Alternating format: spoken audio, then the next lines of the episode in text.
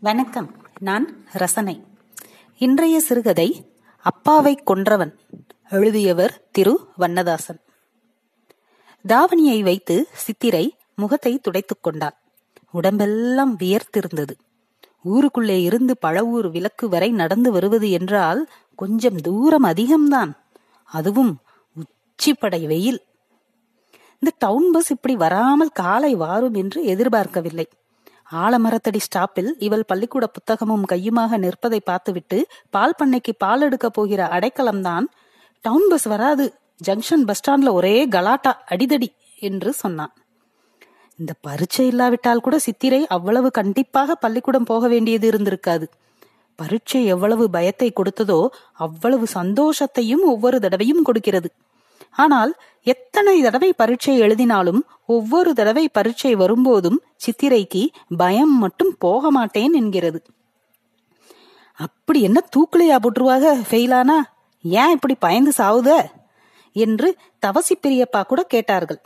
பல்லை குத்தி கொண்டே வெற்றிலை காவியும் நரைத்த தாடியுமாக பெரியப்பா அப்படி கேட்கும்போது வெக்கமாகத்தான் இருக்கும். ஆனால் ஒன்றும் சொல்ல தோன்றாது.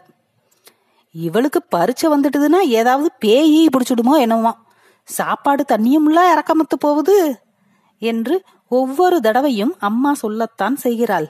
ஒவ்வொரு தடவையும் சித்திரை ஒன்றுக்கு பாதியாக சாப்பிட்டு விட்டுத்தான் புறப்படுவாள். அணில் புள்ள கூட ரெண்டு பேருக்கு அதிகமா குறிக்கும் என்று அம்மா சொல்லுவது பின்பக்கம் கேட்கும். பார்த்துப்போ என்று சத்தம் கேட்கிறது என்றால் அம்மா குனிந்து வெளியே வந்து நடையில் இவளை பார்த்து கொண்டு நிற்கிறாள் என்று அர்த்தம். சித்திரை திரும்பி பார்க்காமல் நடக்க ஆரம்பிப்பாள். இந்திரா வாசகசாலை பக்கம் தரையில் விரிக்கப்பட்ட தினசரி பேப்பர்களும் அதன் மேல் பதிந்த கைகளும் தெரியும். குனிந்து கொண்டே சித்திரை நடந்து போனால் பஞ்சாயத்து போடு பஸ் ஸ்டாப்பில் சின்னப்பூ டீச்சரும் இன்னும் ஏழு எட்டு பிள்ளைகளும் நிற்பார்கள். டீச்சரை பார்த்தால் சித்திரைக்கு சந்தோஷமாக இருக்கும். வணக்கம் கூட சொல்ல மாட்டாள். டீச்சருக்கும் அதெல்லாம் தேவையாக இருக்கவில்லை. டீச்சருக்கு பின்னால் போய் சித்திரை நின்று கொள்வாள். எப்போதாவது ஒரு தடவை சின்னப்பு டீச்சர் சித்திரையின் கையை லேசாக பிடிப்பார்கள். அநேகமாக அது லீவு முடிந்து பள்ளிக்கூடம் திறந்து பரீட்சை பேப்பர் எல்லாம் திருத்தி கொடுத்த சமயமாக இருக்கும். சித்திரை கால் பரீட்சையில் கணக்கில் எழுபத்தி எட்டு மார்க் எடுத்திருந்தாள். குட் என்று சித்திரையின் தலையை தடவி கொடுத்தார்கள். நூறு எடுத்துடணும் அரையாண்டு தேர்வுல. என்றார்கள். சித்திரை கீழே தரையை பார்த்து கொண்டே சரி என்று சொல்லியிருந்தாள். நாளைக்கு தான் கணக்கு பரீட்சை. இன்னைக்கு பார்த்து பஸ்ஸையே காணோம். இன்னைக்கு அறிவியல் சரியாக எழுதாவிட்டால் நாளைக்கு கணக்கும் சரியாக எழுத ஓடாது. வழி எங்கும் இரண்டு பக்கமும் ஆலமரங்கள் சாய்ந்திருந்தன. குட்டை குட்டையாக ஒவ்வொன்றும் ரோட்டு பக்கமாகவே சாய்ந்திருப்பது எதனால் என்று தெரியவில்லை. நடுப்பழவூர் பக்கமாக பார்க்கும்போது சரிவுகளில் இரண்டு மூன்று கொத்துகளாக மேய்கிற ஆடுகள். என்ன கோவில் என்று தெரியவில்லை. பாழடைந்து கிடந்த கோயிலுக்குள் இருந்து மஞ்சனத்தி மரம் அடர்த்தியாக முளைத்து வெயிலில் அசைந்தது. கல் மண்டபத்தில் ஆள் இல்லாமல் இரண்டு பெரிய கருப்பு சாராய கேன்கள் மட்டும் இருந்தன. ஆலங்குளம் விளக்கிலிருந்து ஊருக்குள் தார் போ தார் ரோடு போட ஆரம்பித்திருந்தார்கள். கருங்கல் ஜல்லிகள் பரப்பி கிடக்கிற அந்த பாதையை சித்திரைக்கு ரொம்ப பிடித்திருந்தது. பத்து நாட்களாக காலனியில் இருந்தும் சுதந்திராபுரத்தில் இருந்தும் பஸ் ஏறி தூக்குச்சட்டியும் கையுமாக நிறைய பேர் இங்கே இறங்குகிறார்கள். எப்போதும் சிவப்பு சேலையே கட்டி கொண்டிருக்கிற சீவளப்பேரியால் மக கூட நானும் பள்ளிக்கூடம் வரலாமான்னு பார்த்தேன். இன்னைக்கு சிலேட்டு குச்சி எடுத்துட்டு வர ஆயத்து போச்சு. நாளைக்கு கண்டிப்பா வாரேன் என்று சித்திரையிடம் சொல்லிவிட்டு சிரித்தபடியே பஸ்ஸை விட்டு இறங்கி வேலைக்கு போனாள். அம்மா ஏன் இப்படியெல்லாம் சிரிக்க மாட்டேங்கிறா? நடவு எங்க அறுப்பு எங்க என்று ஏன் எப்போதும் அலைந்து கொண்டிருக்கிறாள்? சித்திரைக்கு யோசனையாக இருந்தது. சின்னப்பூ டீச்சர் வீட்டுக்கு வந்த அன்றைக்கு அம்மா காய்ச்சலில் படுத்திருந்தாள். சித்திரை ஏன் பள்ளிக்கூடத்துக்கு வரவில்லை என்று விசாரிக்கத்தான் டீச்சர் வந்தார்கள் போல. அவசர அவசரமாக ஆட்டுக்குட்டியை அவிழ்த்து பூவசரமத்தில் கட்டினாலும் டீச்சர் உட்கார்ந்திருந்த இடத்தில் நாலைந்து புழுக்கை கிடக்கத்தான் செய்தது. டாக்டர்கிட்ட காட்டி ஊசி போட்டுக்கிட்டா நல்லது தானே என்று டீச்சர் சொன்னபோது அதான் கம்பவுண்டர் சைக்கிள்ல வந்து ரெண்டு நாளா கொலா மாத்திரை எல்லாம் கொடுத்தாரே என்று அம்மா முனகினாள். நான் இருந்து என்ன செய்ய போகிறேன்? என்று அழுதாள். துள்ள துடிக்க அந்த ஆள் செத்ததுக்கு இந்த பொட்டப்பிள்ளை இல்லைனா நானும் என்னைக்கோ போய் சேர்ந்திருப்பேன் என்று சேலையை சுருட்டி வாயில் வைத்து குலுங்கினாள். அம்மா அழ அழ சித்திரைக்கு அழுகை அழுகையாக வந்தது. ஆனால் அழவே கூடாது என்றும் தோன்றிற்று. உதட்டை கடித்துக்கொண்டே தலைமாட்டில் உட்கார்ந்திருந்தாள். தாங்க முடியாமல் போனபோது டீச்சர் கையை பிடித்தாள். பதிலுக்கு டீச்சர் சித்திரையின் கைகளை அழுத்தி பிடித்துக் கொண்டார்கள்.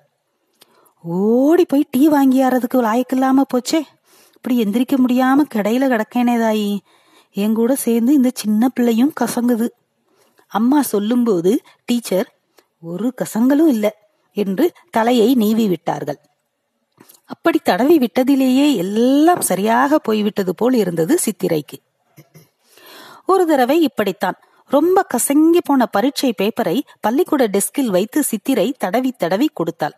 என்னதான் முயற்சி செய்தாலும் பரீட்சை எழுதும்போது கசங்கின இடத்தில் எல்லாம் முக்குமுக்காக பள்ளம் கிடந்தது. படிந்தது எல்லாம் அந்த பள்ளத்தில் முட்டிக்கொண்டு மறந்து போய்விடுமோ என்று சித்திரைக்கு தோன்றியது. அப்படியெல்லாம் ஆகவில்லை. தான் அந்த பேப்பர் மாதிரி இருப்பதாக நினைத்துக் கொண்டால் இப்போது. சித்திரை உள்கழுத்து வரை துடைத்துக் கொண்டு விளக்கு ரோட்டுக்கு இரண்டு பக்கமும் பார்த்தாள். ரூட் பஸ் கூட ஓடுகிற மாதிரி தெரியவில்லை. இடது பக்கம் தென்பக்கத்து இறக்கத்திலும் நடமாட்டமே இல்லை. தூரத்தில் யாரோ குடையை கக்கத்தில் வைத்துக்கொண்டு வந்து கொண்டிருந்தார்கள். அதைத் தவிர காக்காய் கூட பறக்கவில்லை. அமைதியாக வெயில் அடித்துக் கொண்டிருந்தது. ரோட்டுக்கு எதிர்பக்கத்து பெட்டி கடையிலிருந்து குரல் வந்தது. கடைக்காரர் கிட்டமிட்ட ரொம்ப நேரமா பஸ்ஸே காங்கலையே என்று சித்திரையை பார்த்து சொன்னார். நாட்டு வாழைப்பழ தார் ஒன்று வெயிலுக்கு கருத்து போய் தொங்கிக் கொண்டிருந்தது. கோலி சோடா பாட்டில்கள் பச்சையாக தெரிந்தன. சித்திரைக்கு என்ன செய்வது என்று தெரியவில்லை. சேந்தானல்லூர் ஸ்பின்னிங் மில்லுக்கு போகிறவர்கள் வருகிறவர்கள் தென்பட்டால் விவரம் கேட்கலாம். பஸ் வருமா வராதா என்று தெரியும். பஸ் வராமல் எப்படி பரீட்சை எழுத? குடையை வைத்துக் கொண்டு வந்தவர் எதிர்த்த பெட்டி கடையில் போய் நேராக இரண்டு பழத்தை பீத்து சாப்பிட்டார். பழத்தொலியை எங்கே போடுவது என்று சுற்றுமுற்றும் பார்த்துவிட்டு ஒரு ஓரமாக எரிந்தார். சட்டை பையில் இருந்து காசு எடுத்து கொடுத்தபடியே எதிரே நிற்கிற தன்னை பற்றி ஏதோ கேட்கிறாரா? அல்லது பஸ் வருவதை பற்றி கேட்கிறாரா? என்று சித்திரைக்கு தெரியவில்லை. அங்கேயே நின்று பீடியை பற்ற வைத்துக் கொண்டு மிக அவசரமான இழுப்பாக இரண்டு மூன்று தடவை இழுத்துவிட்டு பீடியை வீசினார். சர்பத் டம்ளருக்கு ரெண்டு டம்ளர் தண்ணீர் வாங்கி அண்ணாந்து குடித்தார். நனைந்த மீசையை மேல் துண்டால் துடைத்துக் கொண்டு பெட்டிக்கடக்காரரை கும்பிட்டார். ரோட்டை குறுக்காக தாண்டி இந்த பக்கம் வந்து சித்திரைக்கு இடது பக்கம் நாலடி தள்ளி நின்றார். சித்திரை தாவணியை சரி செய்து கொண்டாள். புத்தகங்களையும் பரீட்சை அட்டையையும் நெஞ்சோடு அணைத்துக் கொண்டாள். பஸ் சீக்கிரம் வந்துவிட்டால் நன்றாக இருக்கும் என்று அவளுக்கு தோன்றியது. ரூட் பஸ்ஸில் கட்டணம் அதிகம். அதையும் தயாராக கையில் எடுத்து வைத்திருந்தாள். பீடி குடிக்காவிட்டாலும் பீடி குடித்த வாசம் அடிக்கத்தானே செய்கிறது? இடது பக்கம் நின்றவர் குடையை தனிவாக கையில் வைத்துக்கொண்டு இவள் பக்கம் வந்து இப்போ மேலமடைக்கு பஸ் இருக்காதாயி? என்று கேட்டார். இருக்கு என்று சொன்னாள். பரீட்சை எழுத போகணுமோ? என்று சொன்னவரே பஸ் வராவிட்டா கஷ்டப்படுமே தாயி என்று வருத்தப்பட்டார். எந்த பள்ளியோடம் என்று அவர் கேட்டபோது சித்திரைக்கு பதில் சொல்ல முடிந்தது. சித்திரை கொஞ்சம் திரும்பி நின்று அவரோடு பேச ஆரம்பித்த போது அந்த ஆள் இவளை பாராமல் கீழே குனிந்து கொண்டே பேசிக் கொண்டிருந்தார். கையில் இருந்த குடையின் கீழ் நுனியால் தரையில் கிடந்த சீனி கற்களை ஒவ்வொன்றாக தட்டிக்கொண்டே இவளோடு பேசினார். அடர்ந்து காது வரை சேர்ந்திருந்த மீசை கூட முறுக்கின்றி தளர்ந்தது போல் இருந்தது. ஒரு பக்கம் காது மடல் கடித்து எடுத்தது போல சற்று கொருவாயாக இருந்தது. தலையில் அடர்த்தி குறைந்த முடி காற்றில் அலைந்தது. சிவப்பு சுண்ணாம்பு சேர்த்து வெற்றிலை போடுகிறவரோ என்னவோ வலது சுட்டு விரல் நுனி ரோஸ் சிவப்பாக இருந்தது. ஊர்காவலை மகளாதாயி நீ? என்று அப்பா பெயரை சொல்லி அந்த ஆள் இவளிடம் கேட்கும்போது சித்திரை அவளை சுற்றி தொங்குகிற ஆழம் விழுதுகளையே பார்த்து கொண்டிருந்தாள். விழுதுகளின் நுனிகளில் வெள்ளை குச்சி மாதிரி துளிர்த்து இறங்கிக் கொண்டிருந்த பகுதியை மட்டும் சித்திரை அசையாமல் பார்த்தாள். எவ்வளவோ காலத்திற்கு பிறகு இன்னார் மகளா என்று அவளை யாரோ கேட்கிறார்கள். தவசி எப்படி இருக்கான்? என்று அப்பாவுடைய அண்ணனையும் பற்றி அந்த ஆள் கேட்டார். நல்லா இருக்காரு என்று சித்திரை சொல்லும் போது தூரத்தில் இரண்டு சக்கர வாகனங்கள் வர ஆரம்பித்திருந்தன. ஏதாவது பஸ்ஸும் வந்துவிட்டால் பரீட்சை எழுதி விடலாம் என்று தோன்றிய சந்தோஷத்தில் அவர்தான் என்னைய படிக்க வச்சுக்கிட்டு இருக்காரு என்று சித்திரை அதிகப்படியாக சொன்னாள். நல்லா இருக்கட்டும். குடைக்கம்பின் வளைவின் மேல் கைகளை அசைத்து ஆசீர்வதித்த அந்த ஆள் முகத்தை திருப்பி ஆலமர மூட்டு பக்கம் போய் அதிர்கிற மாதிரி மூக்கை சீந்தினார். நாசியில் கோர்த்திருந்த நீர் சிதற சிதற மேல் துண்டால் மூக்கையும் கண்ணையும் துடைத்தார்.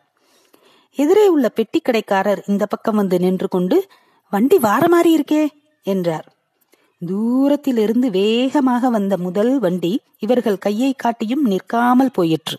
அதற்கு பின்னால் வந்த வண்டி ஆலமரத்துக்கு அந்த புறம் இருபது அடி தள்ளி போய் ஒரு பக்கமாக சாய்ந்து கொண்டு நின்றது.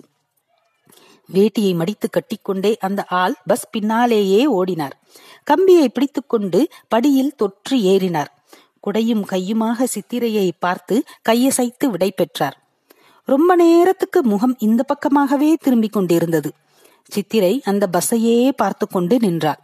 பஸ் புறப்பட்டு சற்று தள்ளி போவதற்காகவே காத்து கொண்டு இருந்தது போல பெட்டி கடைக்காரர் சித்திரையிடம் வந்து உன் கூட நின்னு இவ்வளவு நேரம் பேசிக்கிட்டு இருந்தது யாருன்னு தெரியுமா? என்று பதற்றத்துடன் கேட்டார். தெரியாது என்று சித்திரை தலையை அசைத்தாள். பெட்டிக்கடைக்காரர் அதே பதற்றத்தோடு மேலும் சொன்னார். இவன்தான் சிவனு பாண்டி. உங்க அப்பாவை கொன்னவன். சித்திரை பஸ் போன பக்கம் பார்த்தாள். முகல் இவள் முகம் இவள் பக்கம் இருக்க படியில் தொங்கிக் கொண்டு ஒரு குடையும் கையும் அசைவது மாதிரி தெரிந்தது. நன்றி.